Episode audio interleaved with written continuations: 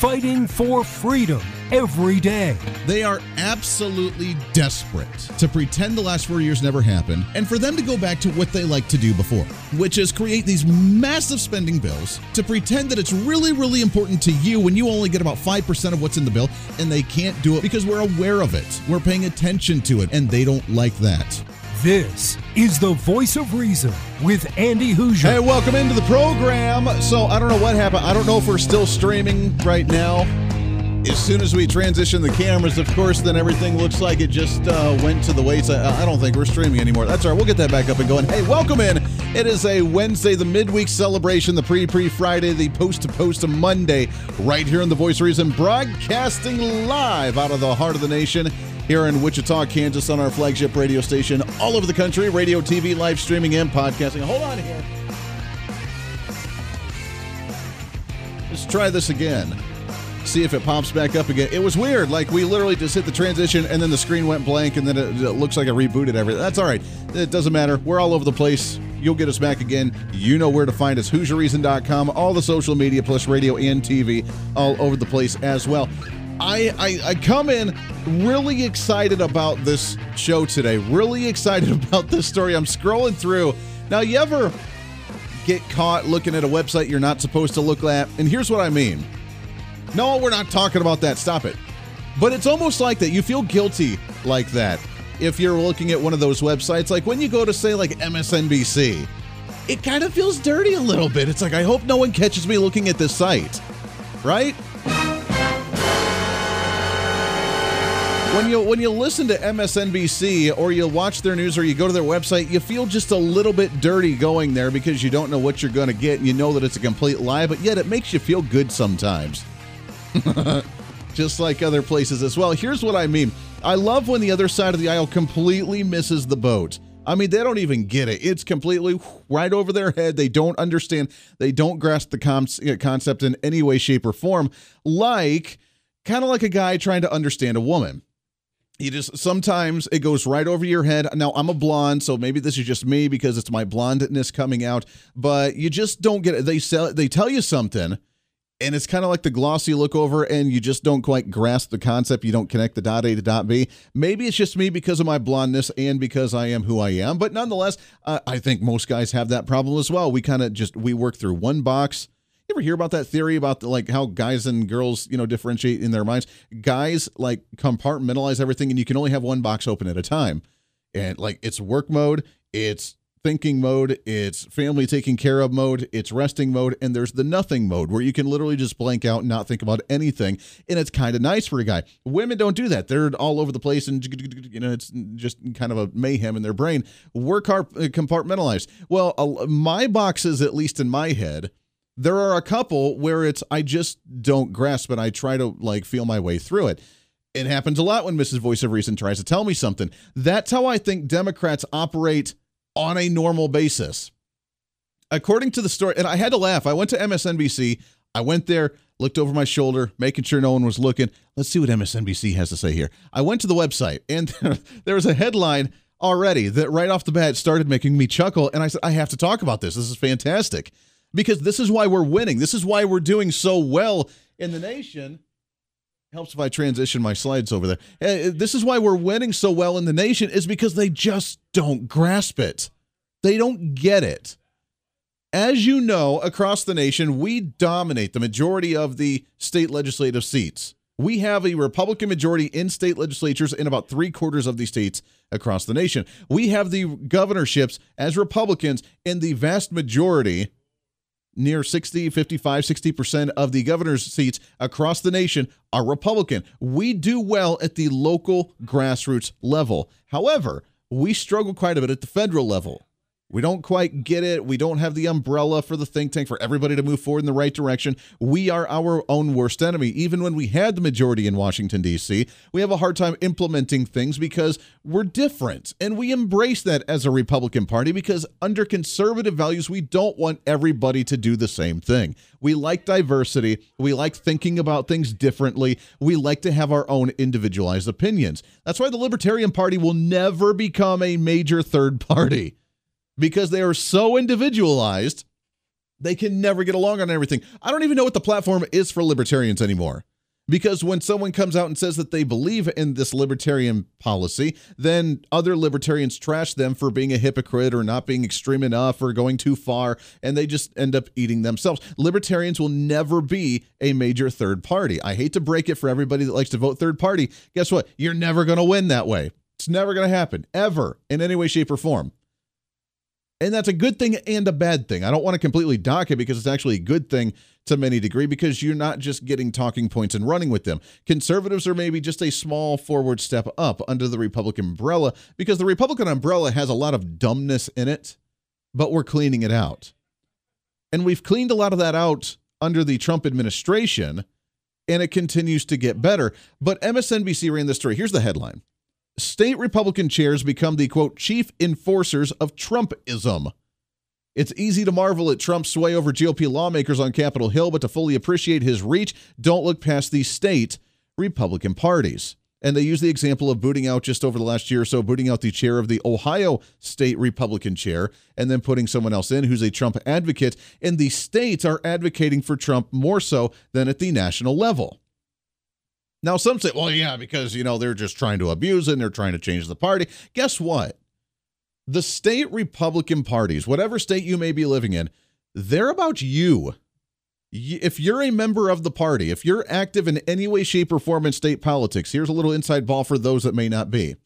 If you go to your county Republican meetings, if you're involved with your county Republican Party and you help hand out literature, you help knock on doors or make phone calls for candidates or do your thing, if you want to do that stuff and really make a difference, become a precinct person in your area, become a precinct captain.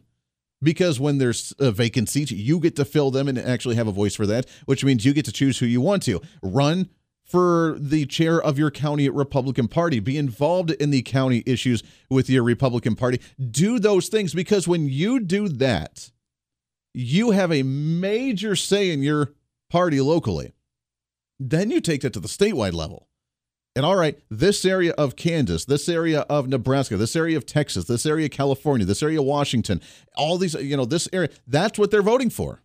That's what you are voting for. You get to represent that at the statewide level. We want the state Republican platform to be X, Y, and Z. We want to hold our elected officials to a certain standard. We want to do what grassroots campaigning. Republicans are awesome. Democrats suck at it. They're great at the national level because they like their utopia. We make the decisions up here. You just kind of abide by them down here. We can't really relate to you, but you just need to do what we tell you to because we know better than you. That's their mindset. Ours, we build from the ground up. And that's why we do so well at the local and state levels. And the other side just doesn't get it the party statewide imploded under Barack Obama. Barack Obama didn't invest in statewide parties. He didn't invest in local parties. And guess what? His when he left office, the Democrats were in shambles because they have to build from the ground up to represent at the federal level. Now they're just trying to do it with the top heavy administrators and bureaucrats and politicians at the federal level and not invest in their states and they're losing badly. We're dominating. And with this type of article with them, oh, yeah, the state Republican parties all over the country, they're still embracing Trumpism. That means they just don't understand. They don't grasp the concept that you need to relate to your constituents at the local level. Go ahead and you, wherever you may be, go and knock on the door of your state legislature, Republican or Democrat. Knock on their door because you should know where they live. As a state legislator, you should know where they live. You should know who they are. You should know what their districts are. You should know what their platform is. And you should know what they stand for so that way you can talk to them. And they should be like the neighbor next door to be like, hey, Bob, I really need you to work on this at the statewide level. That's the way your state legislature should be everywhere in the country, not just here in Kansas because we're, you know, rural and podunk and we have a less population live out in the rural communities kind of thing, uh, which we can do that. I have my state legislator on our local program all the time and I can call him and text him anytime I want to. And it's not just because I'm a radio guy and I have him on the radio show, but that's the relationship you should have with your state legislature. Even if you're in like New York City, get a hold of them, knock on their door. Hey, you guys are working on high taxes in the state of New York? Stop it. Knock it off. And make sure they're aware of that because you should have that power. They're the closest thing as a representative in a form of representative government that we should ever have. They are the most, they should be the most um, reachable most representable individual out there is your state legislator. And we're winning at that because we do so much better at grassroots campaigning. And the fact that Democrats are railing on state Republican parties for supporting Trump means that they don't understand and grasp that concept, which is why you see Barack Obama not investing in the state parties, which is why you see Hillary Clinton, when she was running for president in 2016, needing to take classes on how to be more relatable to the common folk because she didn't quite get it. She's running, she should have, as she's touring around the country doing uh, you know, uh, doing elections and doing rallies and doing stuff, that she should have these state parties putting these up and hosting them and getting their constituents out there and really running things at the local level. She had to take classes on how to become more relatable. The other side of the aisle just doesn't get it. And these stories are hilarious. So while I chuckle, it makes me more optimistic going into a midterm election in 2022 because the Democrats still don't know how to relate. The only thing they know how to do is number one, do what they just did here is rail on Trump because they got nothing else to talk about. They can't talk about achievements of Joe Biden. They can't rail on him, obviously, because they'd be out of a job and MSNBC would be shut down. So they have to support him, but they don't have anything positive to say. So all the other headlines are just hilarious, but state Republicans become the chief enforcers of Trumpism which shows two things. Number one, again, Democrats don't know how to actually relate to their constituents at a local level. Number two, that we have a serious disconnect between Republicans at the federal level and what's going on down at the local level. If you notice, most of the policies from Republicans that we disagree with come from the ones in Washington, D.C. It's usually, now this isn't the case obviously for everybody, and there's a lot of these that are the other way, but usually it's the policies that you agree with, they're happening in your state level under your party.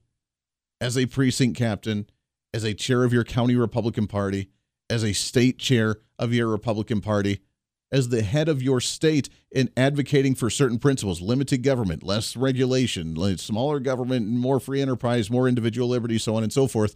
As we advocate for that, that's usually done at the statewide level. And guess which ones are still supporting Trump. Guess which ones are still advocating for the Trump and the Trump movement? More conservative candidates running saying Trump did it as a business person. I'm going to do it too. I've never been in politics before, but I want to do a change. I want to do I want to have some sort of change. I want to do something productive. I'm going to run for office. Trump did it wow, look at what they did to Trump. I want to make sure that our elections are secure. I want to make sure our Second Amendment issues are secure. I want to make sure we don't have more taxes. I want to make sure we don't have more spending. I want to make sure these things. I'm going to run for office. That starts at the local level. And again, not something the Democrats quite grasp because they already have their candidates chosen. They already know who they like. They already know who they support. They already know everything about that person when they run because it's been chosen by the higher ups, and you're just going to have to relate to them, which is why we got someone like AOC and so on. Well, AOC may be a little bit different. She fooled a bunch of people by getting people to turn out to an election that nobody cared about. And that's how she got stuck in that seat. So there is that one. But the ones that are actually leadership in the Democrat Party, you had no clue who they were. They're not relatable. They were handpicked by the higher ups, the elites. Republicans. Now we have people like Lauren Boebert in Colorado that are carrying in Washington, D.C. with their firearm. Now we have people running for office all over the country wanting to run for seats that have never been in politics because of your local party and what you do at the grassroots level. It's amazing. The voice of reason with Andy Hooser. Hey, it's Andy Hooser with the voice of reason. Fighting for conservative principles seems more difficult all the time. The progressive left seems to find new and creative ways to limit freedom, abuse power, and trample the Constitution each and every day. That's why we need the knowledge, resources, and common sense to push back, and we can help with that. Visit our website at HooserReason.com. There's some really great stuff for you. You can read the latest blog discussing topical issues and current events. Let us know your thoughts by filling out our monthly survey. Keep track of what I might be doing or where I may be speaking. Listen to the podcast of your favorite guest or show, and check out our latest Voice of Reason product infomercials. Plus, you can find upcoming show schedules and guest lineups to plan your radio listening appropriately. And finally, make sure to become a Hooser Holic by subscribing to the free newsletter. Stay up to date on the latest news of the show, fun facts of the month, and learn new ways to defend and preserve this great republic. It's all there at HooserReason.com. Again, HooserReason.com. Go check it out. Why? Because it's kind of the reasonable thing to do. Hey, it's Andy Hooser. Want to reach out to the show? A big part of the program is you, and we want to hear from you. Let us know your thoughts of the show, maybe a guest we've had on the program, or my favorite, when you disagree with something that I talk about. You can email me at HooserMediaNetwork at gmail.com or send us a message through our website at HooserReason.com. The show's not about me, it's about you. So be heard and be your own voice of reason. Again, email me at HooserMediaNetwork at gmail.com or find our contact information at HooserReason.com. Miss part of the show? Don't worry about it. There's plenty of ways to catch the program, and here's how you can do it. First, make sure to tune in every day right here on your favorite radio station. We're here for you. Second, subscribe to the podcast on any of your favorite sites YouTube and iTunes, Spotify and Google Play, TuneIn, Podbean, and more. Have the show automatically downloaded to your favorite device. Last, visit our website at HooserReason.com. You can listen to the podcast, catch our special features, and more. It's the voice of reason on radio, TV, and online, helping you defend and preserve this great republic.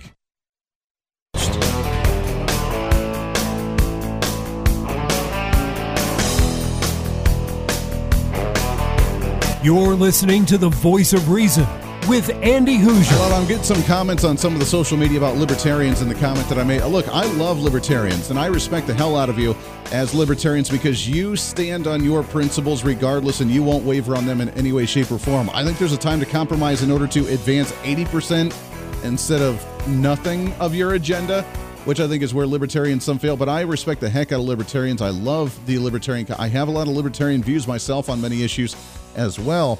And it's just it's just matter of fact. The the Libertarian Party is not going to go anywhere. It never will. Because you will never be able to get enough people to agree on the platform in order to move forward as a unified voice. And that's what you have to have in politics is a unified voice because conservatives already struggle with it, but at least we have a unified voice of, you know, limited government, less taxes, less regulation, so on and so forth. And I really wish, and this is still going to be a mission on my program, and we haven't talked about this in a long time. This is still going to be a full on mission and duty and goal for this program is to try and win back over libertarians back into the Republican Party. I know it's going to be a difficult task. I know it's near impossible. I know you're probably shaking your head and saying, Andy, good luck with that pipe dream. It's never going to work. But I really, really, truly do want to win libertarians back into the Republican Party. Why, Andy? Because if we work together, on the 90% of things that we agree with with Republican values and libertarian values, we can work together and make those happen with a louder voice, and then we can bicker about the small little things. We can bicker about the tiny little minuscule things that, that are important, but yet, you know, not the bread and butter. We can't bicker about tiny little minuscule things if we don't have the big stuff laid out. If we don't have the big things together, let's work together. Bring back in the party. Bring them back. I get it. I know you've been victimized and you've been run out of the party under the under the Republican umbrella. I understand that. The establishment ran you out of the party and now they're trying it with conservatives as well and it's struggling. It's frustrating. We get angry with it. I get it. But understand the Libertarian Party will never go anywhere because you can never agree on anything in order to unify yourself to actually support a candidate. It's just it it doesn't happen. It hasn't happened so far, and it's not going to happen. Real quick, I want to shift gears a little bit. Here's something a little concerning. So, as we talk about the economy, budgets, the unemployment rate, the labor shortage that's going on right now, there's a new poll from Axios.com on the reasons why people are turning down job offers while they're unemployed. Let me repeat that again. There are people that are turning down job applications while they're getting unemployment because of the additional three to four hundred dollars a week from unemployment benefits. Oh yeah. Now the reasoning for that is kind of fascinating. There's a multitude of reasons, according to Axios.com, in this survey of 463 U.S. adults that are currently receiving unemployment insurance as of the end of June, so just a couple of weeks ago. And here's what they had to say. Number one was child care obligations at 13.3%. Okay, you know what? Kind of sort of makes sense. Unemployment benefits, you're sitting there, I'm trying to get back to work, don't know what to do with the kid. You know what? We had that issue before. We'll figure it out as we go along, but we could at least get back to the standard that we were at before, couldn't we? But I get it. That's a major issue is childcare. Luckily, Mrs. Voice of Reason works from home as we're starting with our Hooser Media Network, doing our things there, and we're investing in our home business to where hopefully we can both do that at some point. But I get it. That's a big challenge for a lot of people's childcare obligations. Here's the next one this is all tied at 13% here. COVID 19 or any combination of reasons associated with the pandemic. 13% of people say, I'm still scared of COVID. Therefore, I know I need to go back to work, but I'm going to turn down the job because of COVID. Sounds like kind of a vague excuse to me. Number three, here's the interesting one I receive enough money from unemployment insurance without having to work. I don't need to go back to work. I make enough money while I'm doing this. I'm kind of sticking to it. Here's the crazy part there's another one that's kind of the same thing. I was not given enough money to return back to work. 12% of people. Put those two together, you got a quarter of it. You got 25% of all the survey recipients saying, I receive enough money from unemployment and my job didn't offer enough money for me to come back. A quarter of the people would rather sit at home and collect the unemployment insurance when they don't need to because the benefits are too good and I'm not getting paid enough to go back to work. I'm not putting myself through that crap. Really? The voice of reason with Andy Hooser.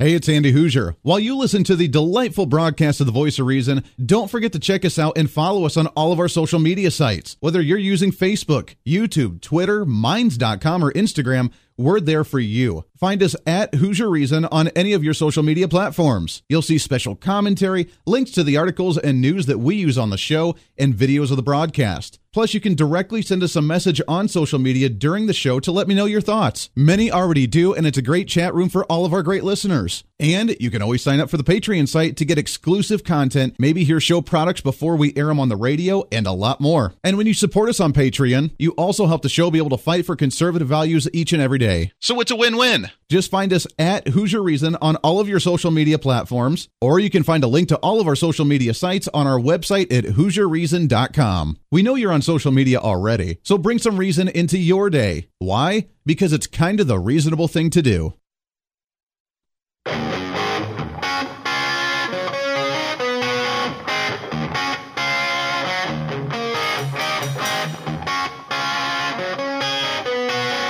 When Reason Meets Radio.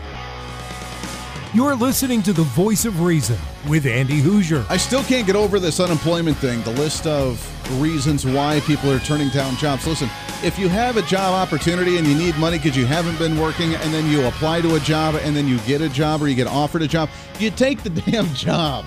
I don't care how much it is, I don't care what it is, even if it's out of your career or your um, market, whatever it is. If you're hurting and you take care of your family, then that's just what you do. But the reasons here are kind of funny. So people, eh, I mean, there's maybe one, maybe one or two that are justifiable on this list according to Axios. Reasons for turning down jobs while unemployed. Childcare obligations, that's the number one priority. Okay, you know what? I can kind of sort of see that. Let's figure something out there. But because of COVID, quote unquote, reasons associated with the pandemic, I'm scared, don't want to get the virus, I'm fearful, people don't wear masks, people don't get the vaccine, whatever. Uh, not an excuse. Get your ass back to work. I receive enough money from unemployment insurance without having to work. That's the number three at 13% of the people that filled out this thing. Health, med- uh, health and medical limitations. Uh, depends on what you're talking about. There's obviously jobs for really pretty much anybody, regardless of health and medical conditions. I was not given enough money to return to work kind of sounds like you're making more money on employment, right? That's that's 12%. So between those two, that's a quarter of these responses, 25% say that they're either not getting offered enough money to go back to work or they're making too much money on unemployment. The job didn't allow any remote work, school and training. The job required fixed working hours or not enough flexibility. Aw, I mean, come on, can't be breaking into that personal life. I love this one. The job required too many hours of work. Apparently, you've never worked in radio before. I want to shift gears a little bit. I'm super excited about our next guest. It's been a while since we've had him on. And he's one of my favorite guests to have on the program as we talk about some really, really cool stuff. And as we talk about COVID, trying to come out of this, I, I don't know if you've heard or not, we've already had uh, people get concerned about the fall school semester, and already some health officials I do that in air quotes, health officials that are concerned about kids not wearing masks depending on the school district around the country, wherever you're at, and them mandating masks or even mandating the vaccine for kids 12 years and older. And a lot of schools are not doing that. And now they're starting to rebel a little bit. I'm wondering how long it's going to take before the teachers union starts to throw a fit. Even all the teachers that wanted it already got the vaccine. So, what's it going to look like this coming school year? Excited to have on. He's with the New American. Uh, he's been on there. Also, he's written for The Hill, The Observer, The American Conservative, WorldNet Daily, uh, American Thinker, and a heck of a lot more. Excited to have back on here Mr. Selwyn Duke with us here. Selwyn, how are you, my friend? Not bad, Andy. How are you? And it's great to be with you. Yeah, it's good to talk to you again. It's been a long time, and I love having you on the program uh, with so much insight that you bring to it. This is a an interesting conversation, and I kind of almost half expected this. There's a few things that I'm anticipating this fall. Number one is a bigger push to get more children vaccinated and to wear masks in the school year. And number two, even though we're out of things and things are opening up, that the Democrats still wanting to push for extending the additional unemployment COVID 19 benefits past September when the new fiscal budget takes place because, well, the economy's just not up to par again. Do you see both of those things starting to happen here in the next few months? Oh, absolutely. There's no doubt about it. And with respect to the children, it's absolutely ridiculous. You mentioned masks. You know, when we used to ask Andy, who is that masked man? We were talking about a hero. Now we might be talking about a zero, at least in terms of health. and what I'm talking about here is we've heard in the past how when people wear these face masks, they can become like pathogen laden petri dishes on their faces. We've heard that it's possible that people could be inhaling plastic microparticles from the surgical masks. And now, actually, there's another study, Andy. This is out of Germany and Poland, just published by JAMA Pediatrics, which is a top notch pediatric journal, indicating that when children wear masks, even for just a few minutes, they start inhaling six times the normal level of carbon dioxide, mm. and they can develop dangerously high levels of carbon dioxide in their bloodstream. I mean, it's really unbelievable. 25,000 parts per million we're talking about when certain health authorities, such as the Minnesota Department of Health, say that the safe level should not exceed 10,000 parts per million. I mean, it's absolutely unbelievable. And that's why I ask in my article will we one day come to see masking children as we now do giving them radium candy, which we mm. did in the early 1900s. Radium is a radioactive substance, and at one time people thought it had curative properties. I mean, what you have to remember is that children, by and large, are not threatened by COVID. That's the whole thing that's being glossed over by the so called health authorities. For instance, the CDC itself, if you trust it, in October issued statistics, and they told us that if you're 0 to 19 years old, Andy, and you contract the coronavirus, your chances of survival are 99.997%. And then there was also a study a while back out of Newcastle University in London indicating that the flu was at least twice as dangerous to children under 10 as COVID is. And studies all over the world have indicated that. So if you weren't masking your kid over the flu during flu season, why would you mask him now? And I mean, it gets more ridiculous than that. There are more children, Andy, who die in pool drownings every single year than have died from COVID thus far. And this is the latest federal numbers, or these are, I should say, just 0.06% of all coronavirus fatalities in our country have been Americans who are under age 18. So mm-hmm. you have to ask, what are we afraid of and what's going on here? I mean, the journal The Lancet, there's another one. They said, quote, COVID-19 is a generally mild disease in children, including infants. So there's no reason at all to mask your child. I mean, I would actually call it child abuse. And nonetheless, though, despite that, we see school systems such as New York's in New York City's, I should say, that are actually talking about requiring children to wear masks in the fall. Absolute scientific obscurantism. There's no reason behind this whatsoever. And, you know, I point out with respect to this because some people will say, well, if masks really aren't beneficial and that's what studies have shown as well, then why do medical personnel wear them? Well, that's a totally different thing. You have to understand that there's a difference between saying, okay, how effective are they going to be if we have a theoretical person responsible wearing a theoretical mask, N95, in a theoretical way, well fitted and disinfected? That's one thing. There's a difference between that and saying, well, what's going to happen when you prescribe this course of action at the level of population? Because there the equation completely changes. You've got to factor into the equation the kinds of masks people are going to wear, the fact that they're going to become dirty in short order. I mean, there was one study I wrote about a while back indicating that after just one day of wearing a mask, children's masks were loaded with all sorts of dangerous pathogens. Yeah. And that was a small sampling of masks, but still, this whole thing defies reason. If you're going to consider any medical intervention for yourself or a child, you have to do a cost benefit analysis. And the cost benefit analysis here is very simple. Kids are not imperiled by COVID. There's no reason for a medical intervention. It makes no more sense than giving your child chemotherapy when he doesn't have cancer. Amen to that. I'm right there with you. I may have read that story, and I, I was thinking of the same one where uh, it was some parents that sent in like six or 10 different masks from their children, and it came back with like a list of like 15 different ridiculous things of hepatitis in their mask and, and all these different yeah. weird diseases that were just there from regular children that weren't sick, that didn't have any issues. That's what was in their mask that they were breathing back into their body. It was outstanding. Yeah, no, that is the study, I think. And again, this is not something that we have to worry about. The whole coronavirus situation, as you know, has been completely overblown. And I'm not saying that it's not a dangerous bug for certain people. Obviously, sure. it is. I mean, the flu is as well. I often point out to people during the 2017 2018 flu season for a few weeks, January, February 2018, the elderly were dying at the rate of 169 a day or seven an hour from the flu. That's according to the AARP. No one talked about it back then. Maybe we should have. Maybe we'd protect the elderly a little better if we did. But the point is is that it's not unusual for vulnerable people to die from respiratory diseases. We heard that 78% of the people who died from COVID were obese.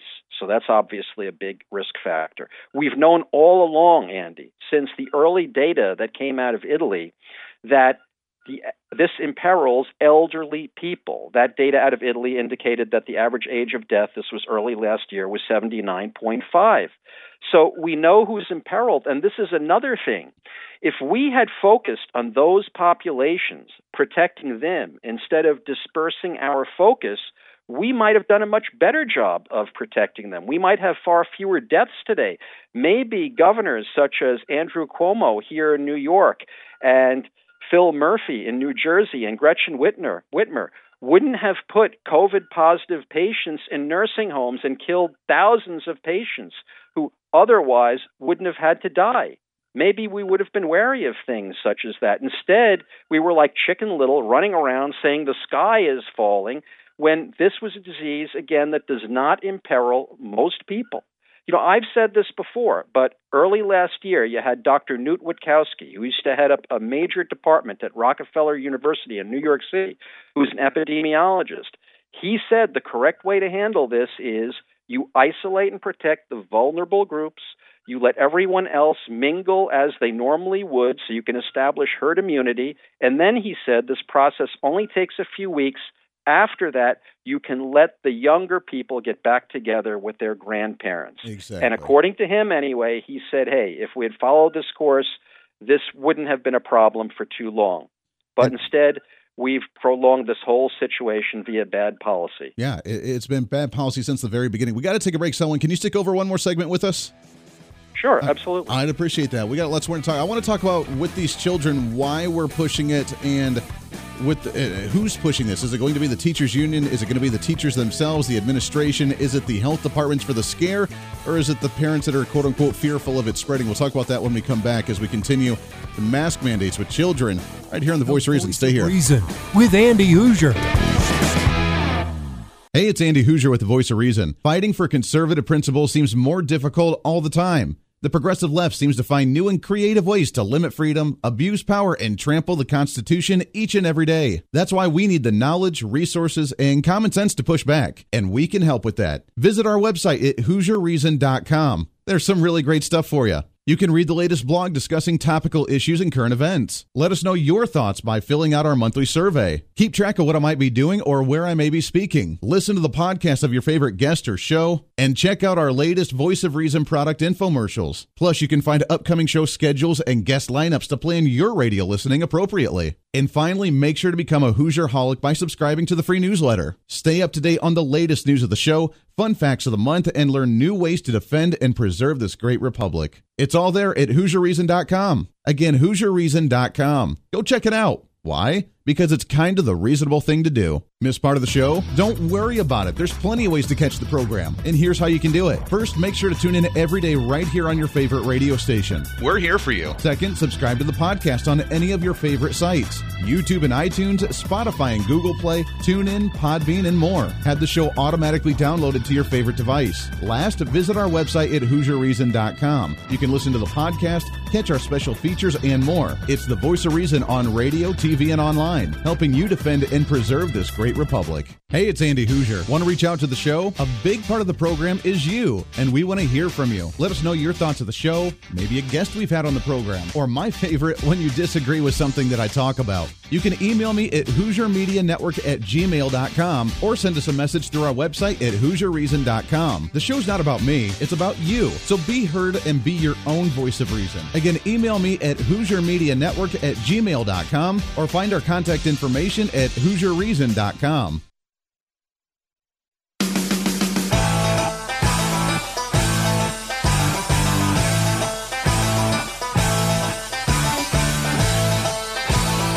You're listening to the voice of reason with Andy Hooser. Uh, goes by way too fast. The fastest hour of radio on radio, plus the live streaming and the TV and the podcasting, wherever you may be watching or listening. Your millennial general having way too much fun today because, well, we can. So I don't really care. Mm-mm.